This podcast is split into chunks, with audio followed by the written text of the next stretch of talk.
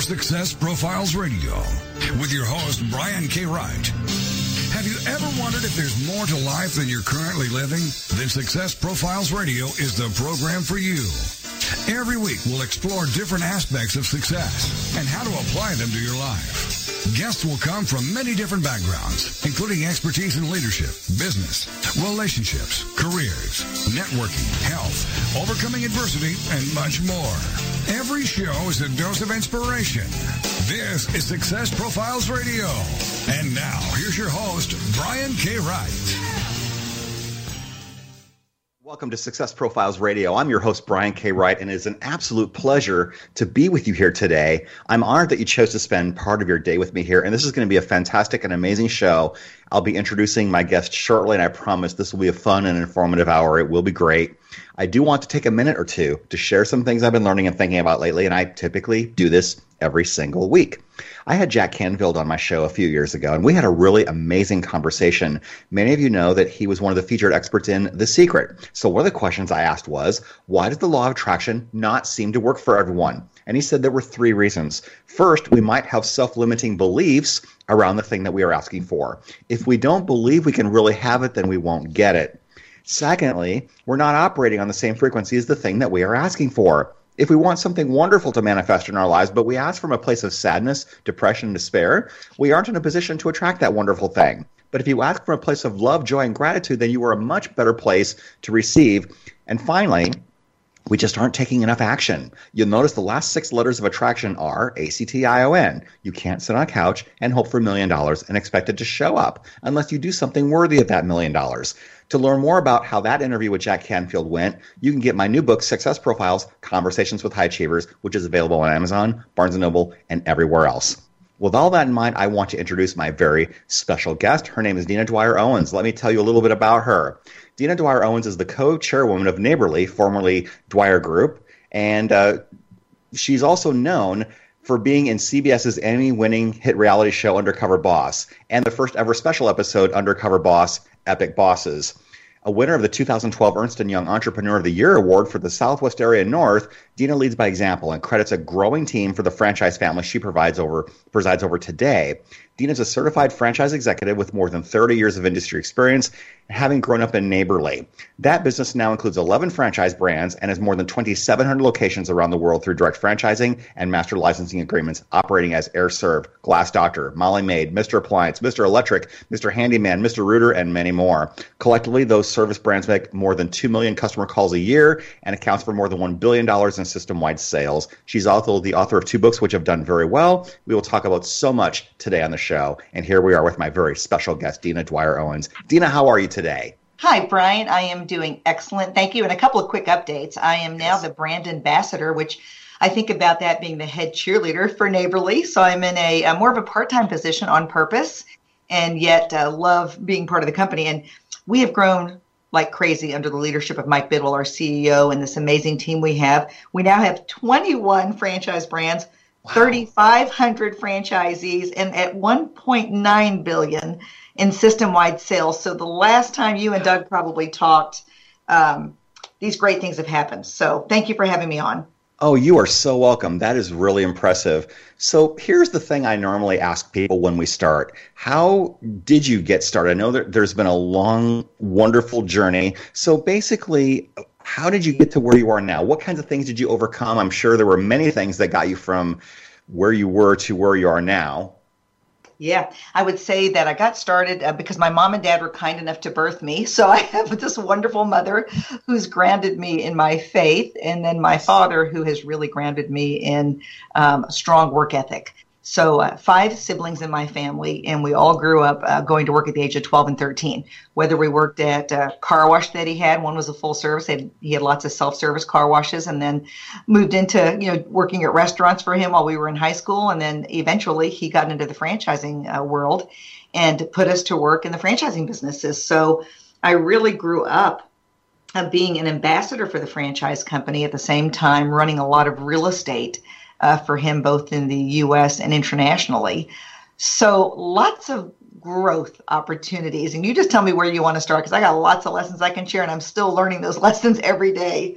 Oh, absolutely. So, was your first entrepreneurial experience within the family business, or did you do something such as you had a lemonade stand or you sold rocks to your friends or anything like that? you know, it's interesting. I, I think my next book's going to be Cheer Dash Leadership. Um. I was a cheerleader in school, and we had to sell ribbons. You might not remember that. You're younger than I am, but uh, we had to sell ribbons each week for the particular game you know, that we were going to be playing, and that was one way that we raised money. So I was very entrepreneurial in that um, I was always the first to sell out sell out the ribbons, and you know anything that had to do with uh, fundraising and, and raising money for good causes during my schooling, I was right in the middle of. So not that I really created something on my own, but I always wanted to be the best uh, at selling whatever it was that we were doing to raise money for a good cause. Wow, that is absolutely fantastic. Now, I know that uh, your father has since passed. What was it like to take over something that seemed to be running very, very well? Was there any kind of pressure to live up to something, or did you want to put your stamp on it? What was that like for you?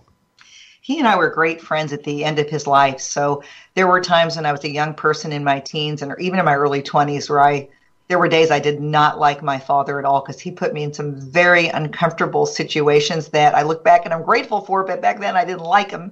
Mm-hmm. I remember going home and crying at night. I hate him because mm-hmm. he put me in such tough, tough business situations.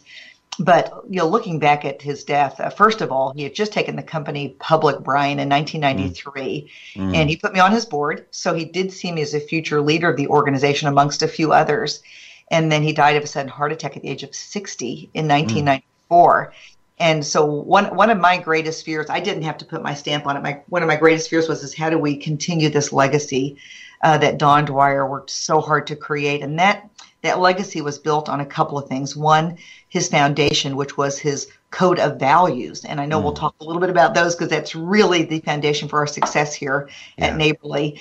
And then his mission statement. So his mission um, was to teach us principles and systems of both personal and business success so that all people he touched would live happier, more successful lives. And that's what made this company so special. So one of my greatest fears was is how do we keep that alive without the, the visionary, the founder, the, the driver here? And we've managed to do it thanks to an amazing group of uh, leaders and team members and franchisees. Yeah, absolutely. I, I, would imagine that the most successful companies in the world are those who have a very clear mission statement and a very clear set of values. And I know we'll explore what the, the values of your company are uh, in greater detail a little bit later on. But just the idea of having that and living it and talking it out loud every single day has to make a huge difference well, it impacted me as a young person as well as, you know, all the other folks that he had attracted to this business. I remember the original values were up on the wall. Um, as you walked into the main building, we called it the Rainbow Building because Rainbow um, International, now Rainbow Restoration and, and, Cleaning, was the very first flagship uh, franchise business that he had founded. And as I would walk to my office every day, um, the thing that would jump out at me was one value in particular, and it was we must re earn our positions every mm-hmm. day in every way. And being the daughter of the boss uh, made that even more important because he held all of his children accountable. Um, but when he died, you know, we had to say, how do you take what Don created in those values? And, and Don held us accountable to those values and create something more operational out of those so that they can outlive any CEO uh, of this company. Yeah. What is the hardest lesson that you have learned along the way in your journey? Gosh, you know, and I repeated it a couple of times. Mm-hmm. Maybe others have done the same thing, but it's to really pay attention to my gut. Mm-hmm. Um, my gut's such a good, it's got good, such a good sense of what I should or shouldn't be doing. And there were a couple of occasions where I held on to um, team members in important roles that weren't a good fit. Uh, you know, one part of me is like, oh, well, we can help change them. And yes, over time, some people will change it uh, if they're willing to and they and they desire to. But these couple of cases, I did not make the change quick enough, and they created damage. Number one, they didn't lead with our values, and that created a lot of questions in other team members' minds. Why is she keeping somebody on the team who is not complying uh, with the values that we all we all love and care about, and that makes this culture special? Um, and, and even though, you know, at certain board meetings, I remember having conversations, I've been blessed by some amazing boards and even bringing up the conversation that we've got to do something different with this individual. But I, I didn't, I didn't make it clear enough that no, you're not hearing me. We can't just keep working with them or her mm-hmm. and, and try to make it work. We have got to get them out of the company because they're a dis-ease, um, a disease. Mm-hmm. and, and so I made the mistake of not acting fast enough yeah. Yeah, we've got probably a couple minutes left to our first break. I, as long as you brought up the whole idea of having a board of directors, I want to ask: Do you find it is easier to have people on your board who are in your industry, or people who are not in your industry, or do you have like a mix of both? Do you prefer that? I like a mix because there are people in our industry. Steve Siegel, for example, was a franchisee and then the first franchisee to chair the International Franchise Association. He had incredible um, experience outside of what we did in the service industry. So he brought some other experiences to us and also served on other boards. But then I love having uh, non industry folks on the board, especially those who can bring um, information, knowledge, and experience to our board that we absolutely don't have. For example, the, the last four years before we sold to another private equity group, we brought in a di- digital marketing expert um, yeah. who really brought tremendous value to the board. Wow, that is absolutely fantastic. What does your day look like when you start? Oh, well, before I get out of bed, I, I count my blessings. So I always say prayers before I ever get out of bed. And then, uh, you know, get up and have hopefully a healthy breakfast and chat with my husband over um, breakfast and devotionals. So we try to do devotionals in the morning. Then I actually head to Mass. So I am a uh, I, I work at going to Mass five times a week. It's the place that I go to get grounded and and stay grounded on what's most important in life. And that's a place that slows me down and forces me to take a deep breath. And in the spiritual area of my life i've always got um, this hunger for growing there because i really need it. And that's a place that helps guide me. So that's what my typical morning looks like Fantastic. Well, we're coming up against our very first break. My very special guest this week is Dina Dwyer Owens, and we will talk about her experience on Undercover Boss when we come back from the break. And we'll also talk about uh, her books. We've got so much to talk about, and there's so much experience here that I would just like to wade through and, and draw out things that I think would be very helpful to you as who, those who are listening as well. We'll come right back after the break. This is Success Profiles Radio. We'll be right back.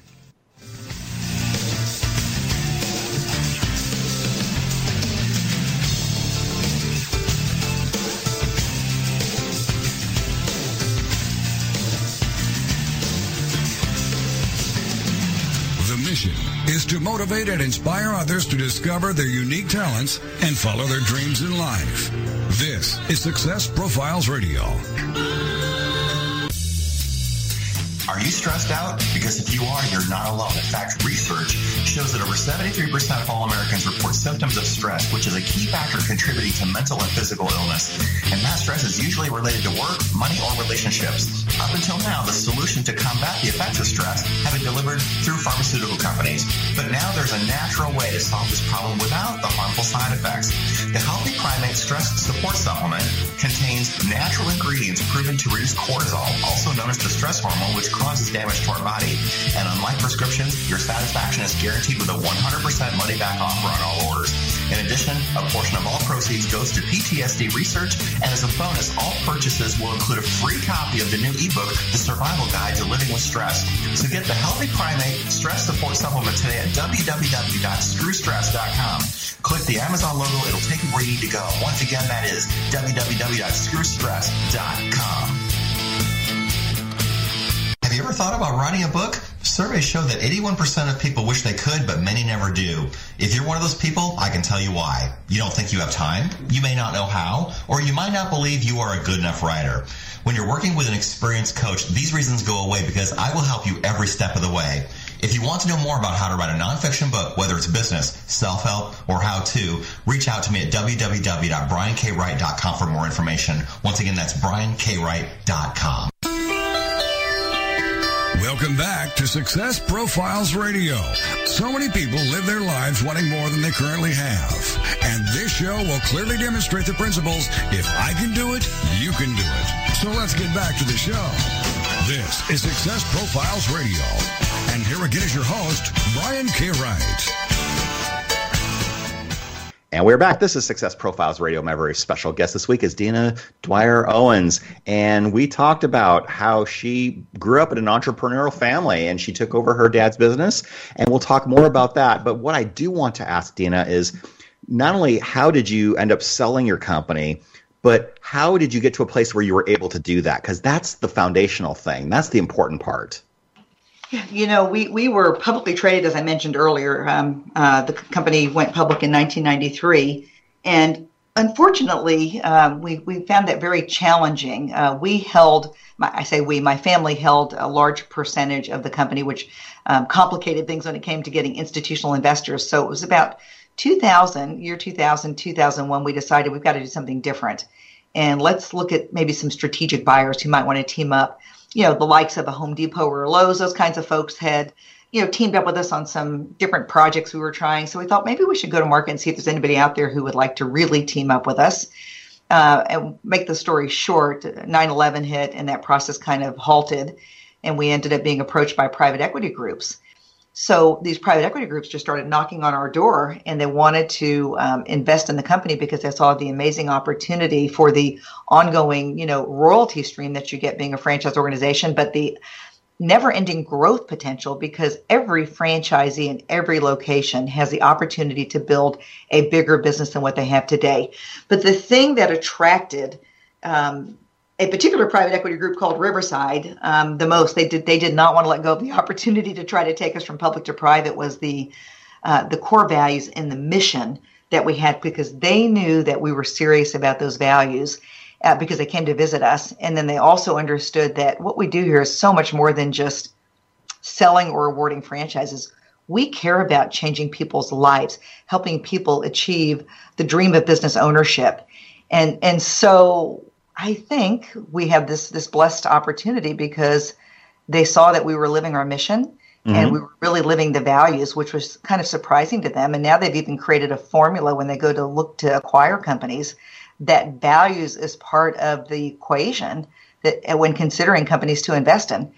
So that didn't happen just once, Brian. We we ended up uh, building a great business. You know, we took yeah. the business to the next level under Riverside's leadership, and then in 2010 private equity groups then will go and uh, you know seek seek a return on their investment. And we were able to team up with another wonderful private equity group called TZP.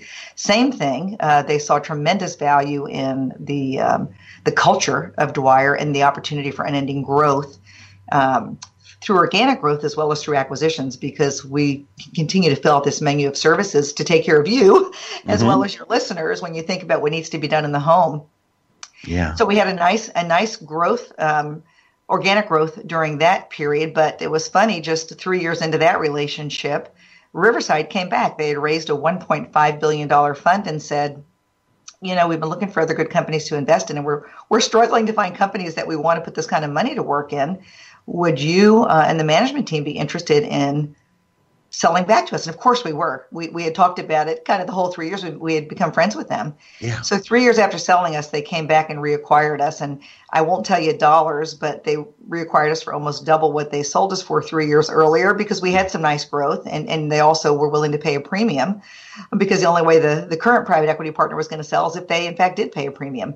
Mm-hmm. Uh, so, and then recently we sold again. So Riverside helped us grow tremendously. And I say Riverside helped us, you know, it, it takes a great leader like our CEO, Mike Bidwell, amongst a lot of amazing team members and franchisees to experience the kind of growth we've had 100 and uh, growth in, in wow. the last four years. And so just in May, um, uh, Riverside sold their uh, shares, most of their shares, to a company called Harvest. So we're on our oh. fourth private equity arrangement and with people that we care to do business with. So we check references on every one of these groups. So yeah. we want to know about them as much as they want to know about us because we want to team up with people that we believe culturally are a good fit and will really help take our business to the next level.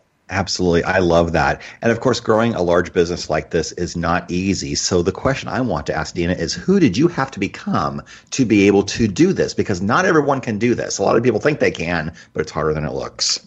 Yeah.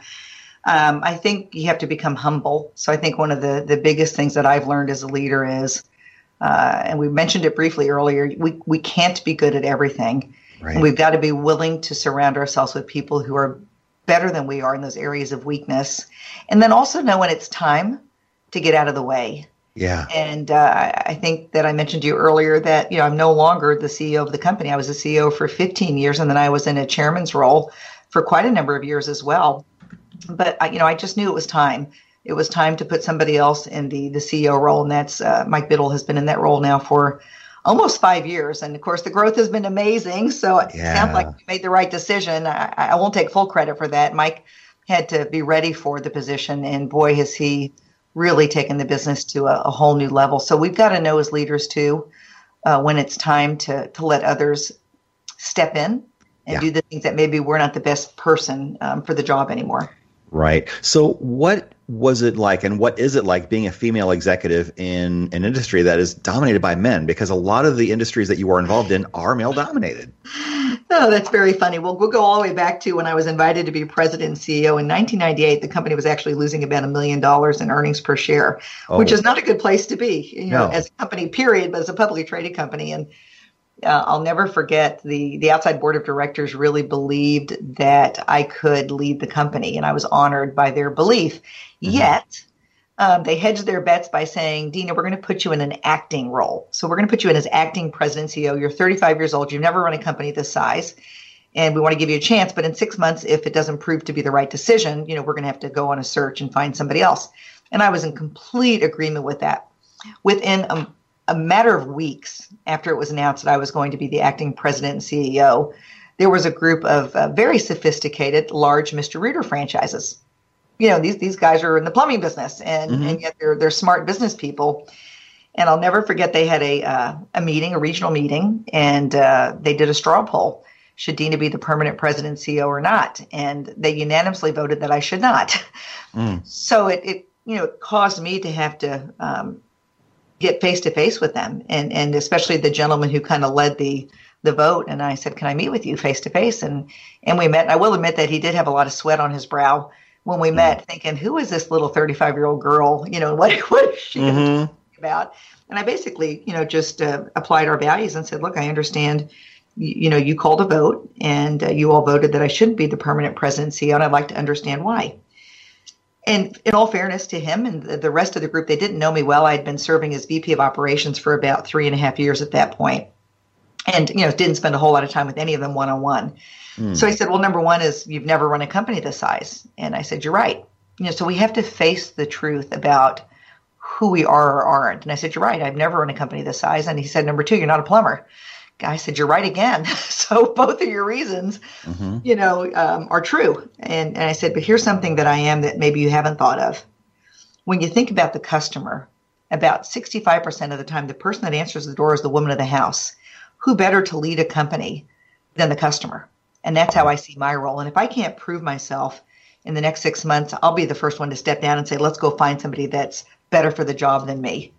Uh, and thankfully, um, I, I asked him to to not be negative and to support me in that six month period. And uh, six months later, because of an amazing team of people and a very supportive family, um, we made it work. And I served in that role for 15 years. Wow, that is so fantastic. So let's talk about Undercover Boss. This is what a lot of people know you for, and I'm so excited to talk about this because I love that show. I really do. So, how did this opportunity come to you? Did you find them or did they find you? We found them. You know, the Dwyer Group name uh, was not a, uh consumer branded name. And, and in fact, we just changed the name of the company to Neighborly, and we can talk about that later if we have time. Sure. So I, I wasn't being approached, and a couple of my friends from franchising had been on some episodes, and I thought, now wait a second, if they can be on this show, why can't we? What a great marketing opportunity! So we did a little homework before we reached out to the production company, and uh, what we learned the viewers were, were wanting was more people of color and more women, because most of the episodes were men Yeah. and and you find that you know a lot of CEOs are, are just white guys, mm-hmm. and so we knew they needed people of color and, and, and women. We also did our homework and learned that most of the bosses didn't even mention the word values during their entire episode. Wow. So my mission for going undercover was to find out are the values really making it to the frontline experience. You know, the person coming into your home that's representing our brand, are you and your family members having the the code of values experience? So we reached out to the production company and um, told them, you know, woman running a male dominated business wants to find out if the values are really making it to the front lines. within weeks they were in Waco, Texas, doing what's called the casting interview, where they you know basically put a camera in your face for about three hours mm-hmm. and and ask a lot of questions about you personally. They, mm-hmm. they know you're a boss. They know you work hard. They want to know who are you. Like you kind of asked me, who are you before you go to work, and who are you when you get home at the end of the day. Right. So we went through the interview process, and they they put a sizzle reel together that they send off to CBS, the network, and then the, the network's got to give you the green light or the red light, and we got the green light within a matter of weeks. That's beautiful. How hard was it not to tell anyone what happened? We've got probably two minutes left to our next break. Uh, not so hard for me because I signed a confidentiality agreement, and I, you know, I, I work hard to live by my word, and that, you know, that's mm-hmm. the the uh, neighborly values that we've had for years, and I certainly have opportunity for improvement, Brian. Uh, mm-hmm. but I, when I sign something, you know, I I've made a commitment, and I'm going to live up to that commitment.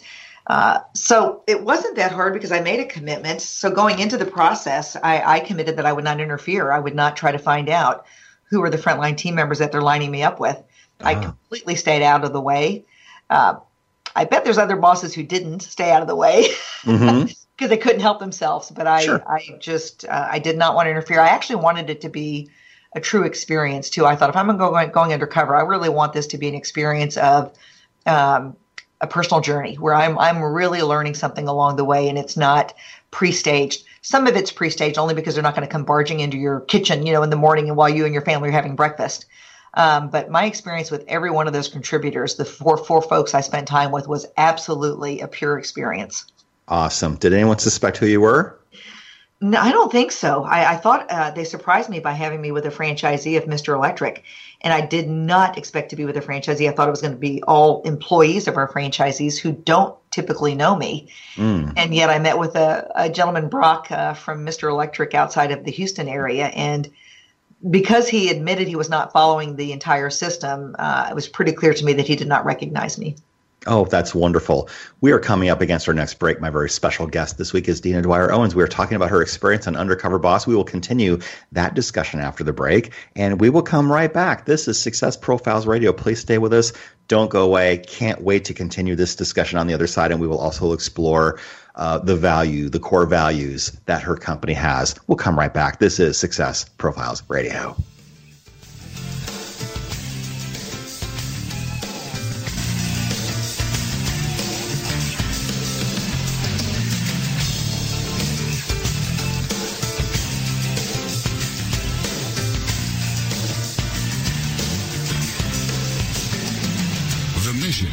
To motivate and inspire others to discover their unique talents and follow their dreams in life. This is Success Profiles Radio. Have you ever thought about writing a book? Surveys show that 81% of people wish they could, but many never do. If you're one of those people, I can tell you why. You don't think you have time, you may not know how, or you might not believe you are a good enough writer. When you're working with an experienced coach, these reasons go away because I will help you every step of the way. If you want to know more about how to write a nonfiction book, whether it's business, self-help, or how to, reach out to me at www.briankwright.com for more information. Once again, that's briankwright.com.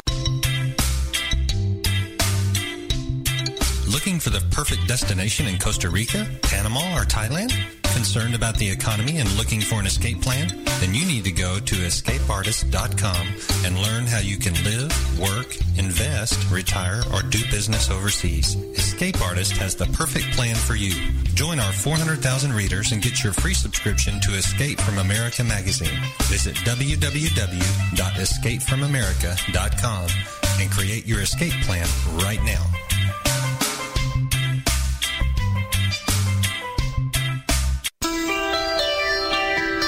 Welcome back to Success Profiles Radio. So many people live their lives wanting more than they currently have. And this show will clearly demonstrate the principles if I can do it, you can do it. So let's get back to the show. This is Success Profiles Radio. And here again is your host, Brian K. Wright. And we are back. This is Success Profiles Radio. And if you have not subscribed and downloaded Success Profiles Radio on iTunes, please go ahead and do that and leave a review. That would be great. And if you have not seen or heard of my book, Success Profiles Conversations with High Achievers, it is a compilation of some of my favorite interviews from my show. Episode 300 is coming up in just a few weeks. I cannot wait. So you can find that book on Amazon and Barnes & Noble and every fine bookstore everywhere. And if they don't have it, ask for it, please. So we're here with Dina Dwyer Owens. We are talking about Undercover Boss. And I would like to ask a question that maybe a few people might have. Is any of this scripted? Is it really reality TV or is it scripted TV? I would say most of it is absolutely reality. Uh, again, you know, if they're coming into your kitchen while you're having breakfast, they're going to get permission to do that, and they've got yeah. to you know, have some cameras already preset. But my experience with each one of the they, they don't call them actors and actresses because these are real people. These are yeah. people that have not been trained to act and and they actually believed that we were filming a pilot reality show called Keep Your Day Job. So oh. they believed that those cameras were following them around because their responsibility was to teach me. My my undercover name was Faith Brown and I was posing as a secretary. Uh, who wanted to get out of the office and really work with my hands. So their job was to teach me their trade, and then at the end of the week, weigh in on should she keep her day job like she's really bad at this or could mm. she in fact you know be a plumber and and the good and the bad news is two of them said she should keep her day job they thought i was awful at the jobs and others oh. She could do whatever she wants. So those experiences with those individuals is absolutely a real experience. Wow. that you know there are directors um, that are out there on the we're, we're out in people's homes in our case you know because we're, we're servicing people's homes and businesses. And you know they're directors but they can't tell you what to say. No. And they can't tell you what to feel. And they can't tell you what to act because we're not actors or actresses. We're real people really experiencing a journey of something new right exactly what was your big takeaway from that whole experience you know i walked away brian um, they, they were kind enough to follow me to church a couple of times because that's oh. one of my daily practices and uh, i'll never forget coming back into the church on my way home uh, it was kind of the last thing that we filmed and i literally um, I, am emotional anyways. I, am not afraid to show my emotions when I really feel moved by something. But I walked into that church with this overwhelming feeling of responsibility at, at the time as the CEO. The yeah. tremendous responsibility we have, not only for our employees and our franchisees, but for the franchisees' employees. And you know what we do and what we decide in Waco, Texas, somehow could end up affecting folks on the front line, and then the customer. You know, we're in people's homes and businesses trying to make their lives more comfortable Right. And, you know, our goal is to do a tremendous job of that. And I'm proud to say that across our franchisees, our average net promoter score is a 73, which is higher than Apple and Amazon and Southwest Airlines. They're all wow. rated in the 60s.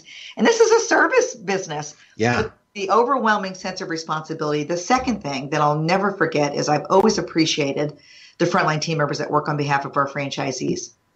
Wow. Yet, today, when I'm driving down the road, I might see guys working on the side of the highway, you know, digging a ditch for something. I drive by them and I have a real respect for the work that they do, whether it's in the hot or the cold or the rain, whatever it is. And I just think, God bless them. I mean, they mm-hmm. are out there doing work day in and day out that you and I get the benefit of. Yeah. And maybe don't always see or appreciate the work that they do to make our lives more comfortable. Yeah, absolutely. Now, in the course of filming, there's a lot of footage that does not make it onto the final episode. So let's talk about some of the bonus scenes, the things that didn't make it. Was there something fun you would like to share about that? Yeah, there's there's a bonus clip that people could probably go find on the Undercover Boss site where I am being asked to hold a uh, hedger. So it's like a hedger thing, but above it. my head, and it had to weigh 40 pounds. I was so weak. And I, I thought I was in pretty good shape. So I'm trying to hold this hedger above my head as I'm I'm trimming a weeping willow tree, which you know people wrote and said you're not supposed to trim weeping willows. It's you know not the right thing. Well, I was told to trim it, so I'm I'm trimming this thing, and I could barely hold this hedger above my head. And and the young man who I'm working with, the grounds guys, is like I you know I thought she was gonna cut my head off. Uh, he thought he was going to lose a limb because I was coming so close to him and the cameraman as I'm trying to hold this thing above my head and and just couldn't control it. Wow, that is absolutely funny. I love that. I did see that bonus clip, by the way. oh gosh, it was too much. Yeah. And if, for those of you listening, if you want to see the entire episode, I believe you have to subscribe to CBS All Access if you want to watch the full episode. But that bonus clip you can find pretty easily without needing any special access. So yeah, I did see that. That was pretty awesome. Normally, so, you go to Netflix and find it as well. If anybody is subscribes to Netflix or Hulu, uh, I believe they can also find the episode there. Oh, wonderful. Okay, several years ago, you wrote a book called Live Rich The Dwyer Group Code of Values and the Road to Success. What motivated you to actually put a book together? I mentioned that we had uh, gone from public to private when Riverside invested in us the first time in 2003. And our company literally overnight inherited 1,250 employees. So we bought a, a, we bought a company operation that was much bigger than our company, and overnight basically inherited all these employees. Although um, we were going to be taking these company locations for it was called Harmon Auto Glass, and we were going to be um, working with them to team up with Glass Doctor franchisees in different parts of the country. So we were growing rapidly, and there was this dilemma of how do we indoctrinate all these new folks into our code of values because it could get away from us, and we knew yeah. that. So one of our employees actually said, "Why don't you write a storybook? Why don't you write a book that's easy to read, maybe could be read in a couple of hours, where it tells the the history of the code of values and then the reason why it's so important to who we are and what we do. And and it was our way of keeping the values front and center but quickly indoctrinating folks new franchisees as well as new employees. And it became well read. Uh, so even outside of dwyer group we began to be um, asked if we could sell it um, to folks outside so i think we're on our uh, fourth reprint i'm about to reprint it again because we've had uh, tremendous interest in the book. The stories are the best because it tells yeah. about how franchisees and employees have really implemented the values, not only in their businesses, but in their lives and how it's made such an impact. Absolutely. So, how did writing that book change your career? I know that you used it more or less as a training manual for your employees, but apart from that, how did it change the trajectory of what was going on in your life? Yeah, so many ways. So it gave gave me a chance to have a platform for really speaking about the importance of values guided leadership and how you've got to come up with a system for keeping your values front and center in your life. So many companies, and, and I'm sure many of your listeners have even done this, go through a strategic planning process where they identify vision, mission, and values. Then they get back to the office and get busy. And, and it seems like uh, maybe the vision and mission go somewhere, but the values don't and then they get back to the retreat, uh, strategic planning retreat five years later and say, you know, those values never worked. Well, they never worked because nobody took responsibility for executing on them. So, mm. so what we do as a franchise organization is we take what's most important in business, Brian, mm-hmm. and we create systems around what's most important so that those systems can be replicated over and over and over again.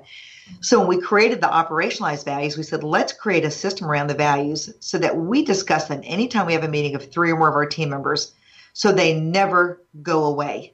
And that's exactly what we've done. So it's our solution for keeping the values front and center and then holding one another accountable. Everybody here has permission and responsibility to hold themselves and each other accountable to those values. Absolutely. What was the book launch process like? You, you know, it's it was more of a marathon. I've never it's never been my mindset that I have to have a best-selling book. So neither one of them have really been on the best sellers list because I've mm-hmm. not invested in right. that. It was really more about writing a book to make a difference versus writing a book to make a profit. Yeah. So it's just as I continue to speak and, and do these amazing podcast and radio shows, uh, folks are buying buying the books, and then they're in some cases universities are buying them and making them required reading. Uh, I speak at a lot of universities, from here at Baylor University to uh, you know Harvard and gosh, um, universities all over the place. So it's really just uh, sharing this important message and, and movement. I really want to create a movement of uh, building more values guided leaders in our world because we're sorely lacking uh, in values guided leaders today. Wow, I love that. So we've been alluding to a value, a core value system that you have. Let's discuss this more specifically. The word rich is an acronym for some of your core values. Let's talk about that. Yes, it stands for um, resp- respect. I'm sorry, respect, integrity, customer focus, and having fun in the process. So we say we live rich at Dwyer Group, now neighborly, and it's not about money. At the end of the day, yes, we're in business to make money. There's no question about it. Our franchisees are in business to make money. They've got to provide for their families. Mm-hmm. But living rich is really all about treating people, whether they're employees, our employees' families, our customers, with respect and dignity, providing a quality product and service. And when we do that, uh, uh, the profit is the applause we get. My friend Ken Blanchard uses that line. You know, profit is simply the applause you get for doing right by the the customer. Mm. And that's exactly how we think about living rich here at Neighborly. It's about treating people right.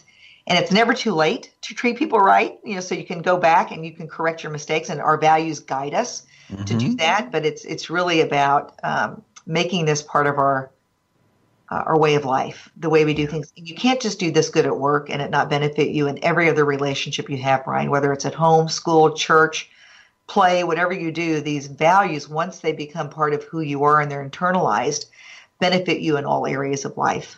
Yeah. And would you say that adhering to these core values was directly responsible for the explosive growth in your company because you had a target that you were looking for every single day? I would say that they are the foundation for our success. Yeah. If we didn't have our core values and had not committed to living them day in and day out, and we're not perfect, so I, I will mm-hmm. make a disclaimer that we have a high bar that we've set with our values, and we don't mm-hmm. always make that bar every day, but next day we're going to strive again to, to reach the bar. Had it not been for being so thoughtful uh, about our values, we would not be where we are today. We would not have attracted the private equity groups that we've attracted. We would not have attracted the amazing franchisees that we award franchises to. So many of them come to us and they say, It's because of your values that I've made a decision. I want to be part of your company versus maybe another franchise company that does a similar service. It's the reason that we have launched our new brand name, Neighborly. So we've got this this overarching brand now that um, represents our community of home service experts, all of our 21 franchise businesses and 3,500 some odd franchisees. And, and we have that name because we asked the consumer, what kind of experience do you have with our franchisees? How would you describe it? And they said helpful, friendly, courteous, neighborly. Mm. So they told us how we should name our company. So just three weeks ago at our annual reunion, we launched um, our new brand name. So we've gone from being Dwyer Group for most of the last 37 years to now Neighborly. Wow. That's absolutely great. We have one minute left until our final break. I cannot believe how quickly this is going. I want to ask you real quickly how, how do you develop confidence? How are you so confident?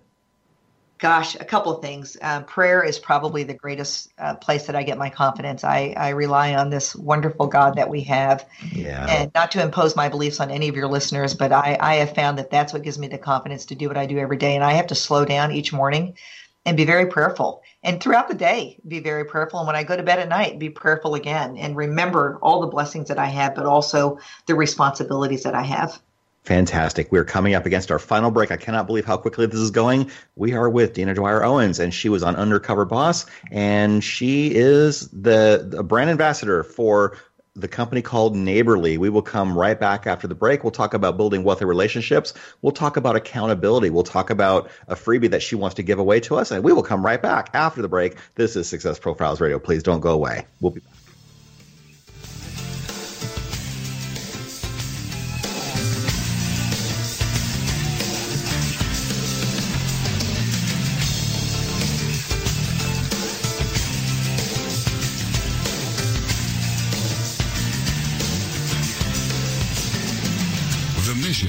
To motivate and inspire others to discover their unique talents and follow their dreams in life. This is Success Profiles Radio. Do you have trouble falling asleep and staying asleep? I know that drugs can be addictive and cause a hangover the next day. That's why you need the Sleep Band. The Sleep Band helps you fall asleep quickly and easily and for a longer period of time. This results in a more restful and peaceful night's sleep, which is something all of us need. With the Sleep Band, you will wake up fresh and alert, ready to begin your day. You can get your Sleep Band and other great healing products by visiting healingfrequencyproducts.com. Check it out today for better sleep tomorrow. healingfrequencyproducts.com.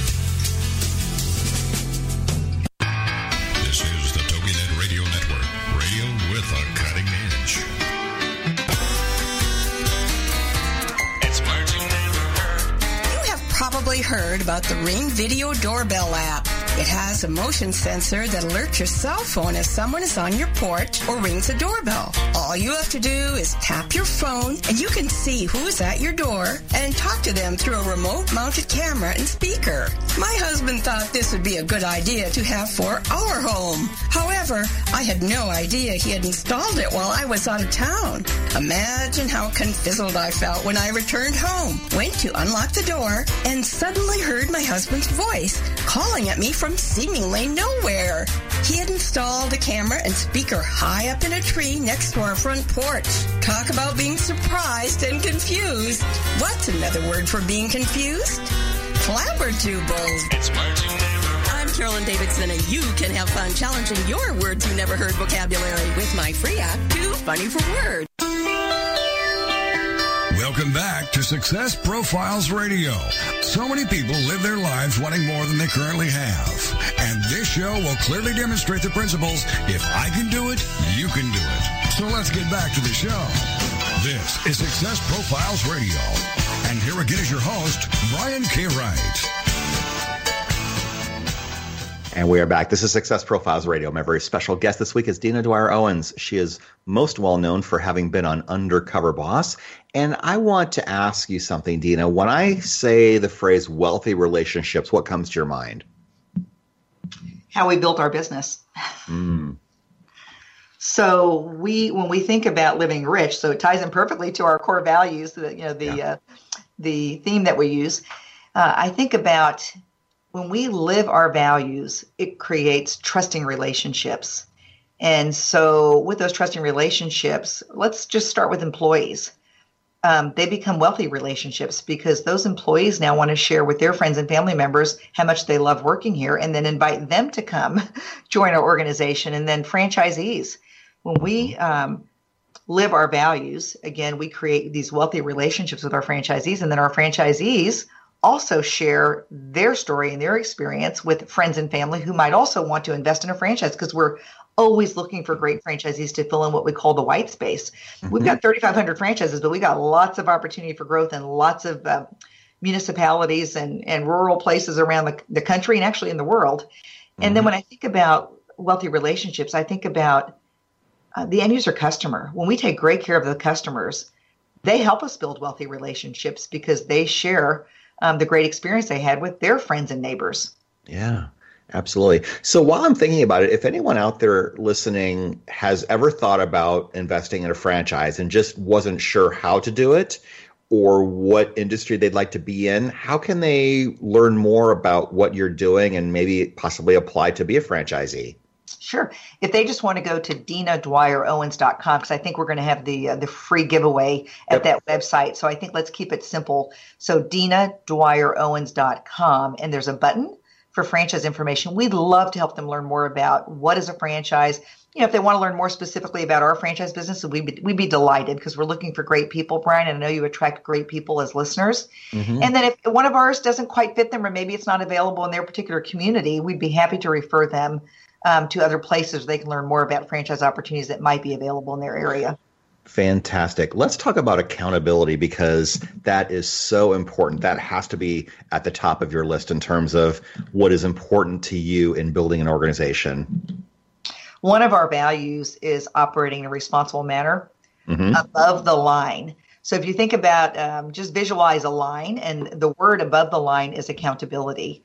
And then the words that fall below the line are things like blame, justification, or maybe even shame. Yeah. So anything below the line in, in our minds is waste. Nobody wants to hear it. As, as, yeah. as leaders, as parents, as partners, we don't want to hear all the excuses. We just want people to be accountable and play above the line. And you asked me earlier, who did I have to become? Yeah. And not that I wasn't always accountable, but I had to come even become even more accountable than ever before. When I made a mistake, I had to be willing to get up in front of the company and say, I made a mistake. Yeah. Please Absolutely. forgive me. Absolutely. You've alluded to how important your faith is uh, at a few different times in the show, and I love when I have a guest who says their faith is very important.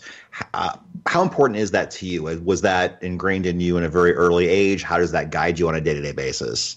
Yeah. Again, I must give credit. My, you know, my father certainly went to church with us, yes. not like my mother did. My mother really grounded me in my faith and, and taught us to be kind and say please and thank you and all those kind of basic things that are just human, you know, and, and that we should love. We should love others and be forgiving. Mm-hmm. So my faith really is my number one personal value when I think about personal values. And I have lots of rules that go with that from you know, being prayerful in the morning and the evening and uh, attending daily mass at, you know at least five days a week and then you know attending mass when i'm traveling on sundays and so there are all these things these habits that i have in order to make sure my faith stays front and center and when i am not living up to my own rules in that area of my life, um, things go bad. You know, I, I mm-hmm. get feelings of um, sadness or uh, frustration, and it's almost always because I'm not staying committed to my faith. And you might enjoy this. My my undercover name on the uh, show was Faith Brown because I had to come up with a name that I would not forget. Yeah. But I also chose that name because I wanted to keep myself humbled. That Yeah. show wasn't about me. That show was really about our organization and the amazing people we have in our organization and Yeah. the fact that they really do care about the customer experience. Yeah. So Faith Brown was my undercover name, and, and every day I went to, to went to work undercover, remembering this is not about you. Yeah. I wonder if anybody on that show ever forgot their alias. yes, my, my friend Steve did. My friend Steve Joyce was um, uh, running Choice Hotels at the time. Yeah. And he actually, uh, his undercover name, I think, was Jack. And one day he said, uh, Yeah, I'm Steve. And they're like, You're Steve. I thought you were Jack. Mm, Steve is my middle name. oh my gosh, that's amazing. He was so, me- embarrassed. Yep. Oh, I bet. Absolutely. I want to ask how you decide who you want to work with in terms of franchisees, in terms of employees. I know that your answer probably will center around your your value system, but if you're dealing with someone you don't know yet, how you how do you make that choice? Yeah, it is. It is around the values. So, and you know, we talk to every new um, interviewee uh, that's you know applying to work with us, and we talk about the importance of our values and whether or not they're compatible with those values. And we're not right for everybody, and that's okay, Brian. You know, uh, Totally. we'd rather know that now than later. And it's hard to test that, though. We do run a couple of um, personality profile type tests. Uh, one is the DISC profile, so we get an understanding of, of who they are. But until they really come to work, we we really don't always know. And the interesting thing about when you're working hard to lead with the values, and so is your entire team.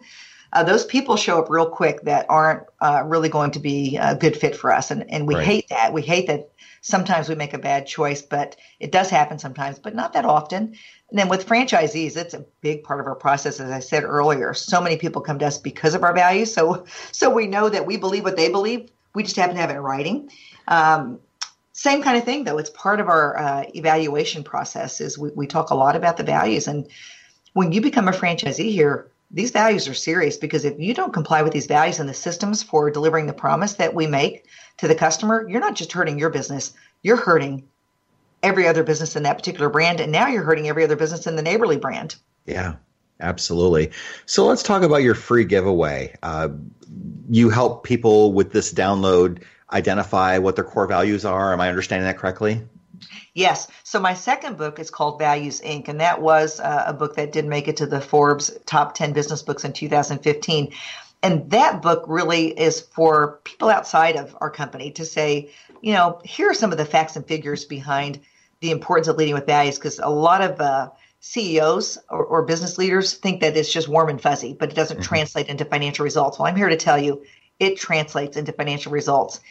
So Values Inc. was a book I wrote about that, and then uh, the the last chapter in that book talks about how to create your own culture. That is along the lines of what we, we've done here at Neighborly.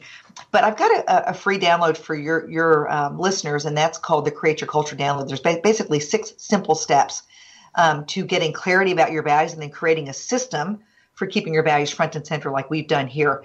And so I'd love for them to go to dinadwyerowens.com, and it's D I N A D W Y E R O W E N S dot com for that free download. And they can also find out information about uh, our franchise companies if they're interested at that same location. And you know what? Even go to getneighborly.com. So we've got um, a site, much like an Angie's List or a Home Advisors, where it's one place for you to go as a, as a consumer to find trusted professionals to come into your home to take care of your, your home service needs. And there should be a, um, on my site, a nice little um, plus for you guys if you go on there to try out one of our services. There should be a nice little discount.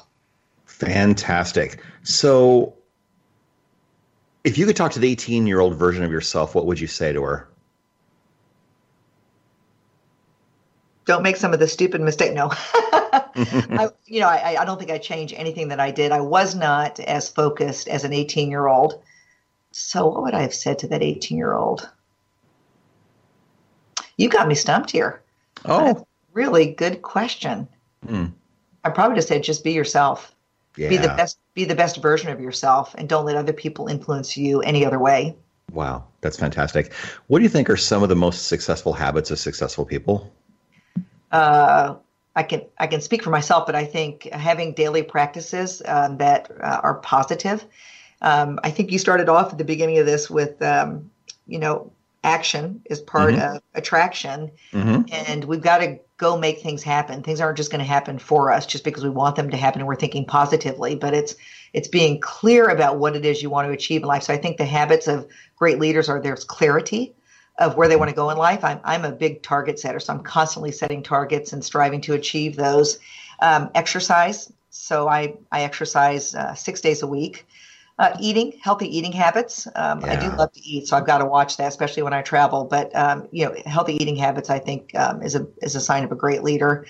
Um, you know, having clarity about your faith life and and yeah. you will believe in something. Mm-hmm. So I think it's having a good uh, routine of habits around your faith life and making sure that you're you're living and leading um, the faith that you profess. Because so many times we we act one way on Sundays, and then uh, during the work week we behave differently, and that's what gives um, some denominations a really bad rap. So it's really yeah. up to us individually to to be the the best version of ourselves and live out those things that we we talk about. Let's just not talk about it. Let's really live it. And people are attracted like a magnet um, yeah. to folks who truly live their talk. Awesome. We are coming toward the end of the show. We've got less than two minutes left. So let me ask the question I ask everyone, Dina. Who inspires and motivates you? Yeah, I'm on a board. Uh, Ken Blanchard's got a board called Lead Like Jesus, and I'm on his board. And I would say number one is Jesus Christ because he is truly the greatest leadership role model of all times. Even if you're not a believer in Jesus Christ, when you think about mm-hmm. how he led and how he treated people, he said the tough things when he needed to say the tough things, but with love and kindness. Yeah. But then he also praised, praised children and, and older people and, and looked for the good in everybody and forgave you know, over and over and over again and, and served. And I think that uh, anybody who serves, and man, there's people here at, at Neighborly, uh, you know, our team members are incredible. So they inspire me every day with the, their level of um, servant leadership. And then folks outside of that are our franchisees and uh, just amazing people I get to work with. You know, Doug Doug referred me to you, um, and I appreciate Doug and his leadership. And Brian, what yeah. you're doing, you're out there Thank trying you. to do something better for our world. So anybody like you or Doug inspire me. You, you help us be better. Awesome. Well, I do thank you so much. One more time, how can we find you? How can we vibe with you and try with you? Yes, DinaDwyerOwens.com. And please take advantage of that free Create Your Culture download. Even if you're not running a business today, mm-hmm. um, you're, you're a leader of a family, maybe, or you're a leader of a, a not for profit organization. That mm-hmm. Create Your Culture workbook can benefit you in no matter what leadership role you're in. Awesome. DinaDwyerOwens.com. Thank you, Dina, for being here today. It was an honor and a privilege to have you here. My pleasure. Thank you so much for all you do, Brian. All right. And this has been Success Profiles Radio. And I thank all of you for listening and letting us be a part of your day. Join us next Monday at 6 p.m. Eastern, where I interview another world class achiever, learn how they succeeded, what they overcame, and the lessons we can learn along the way. Thanks for joining us. Until next Monday, you have a great day, everyone. Good night.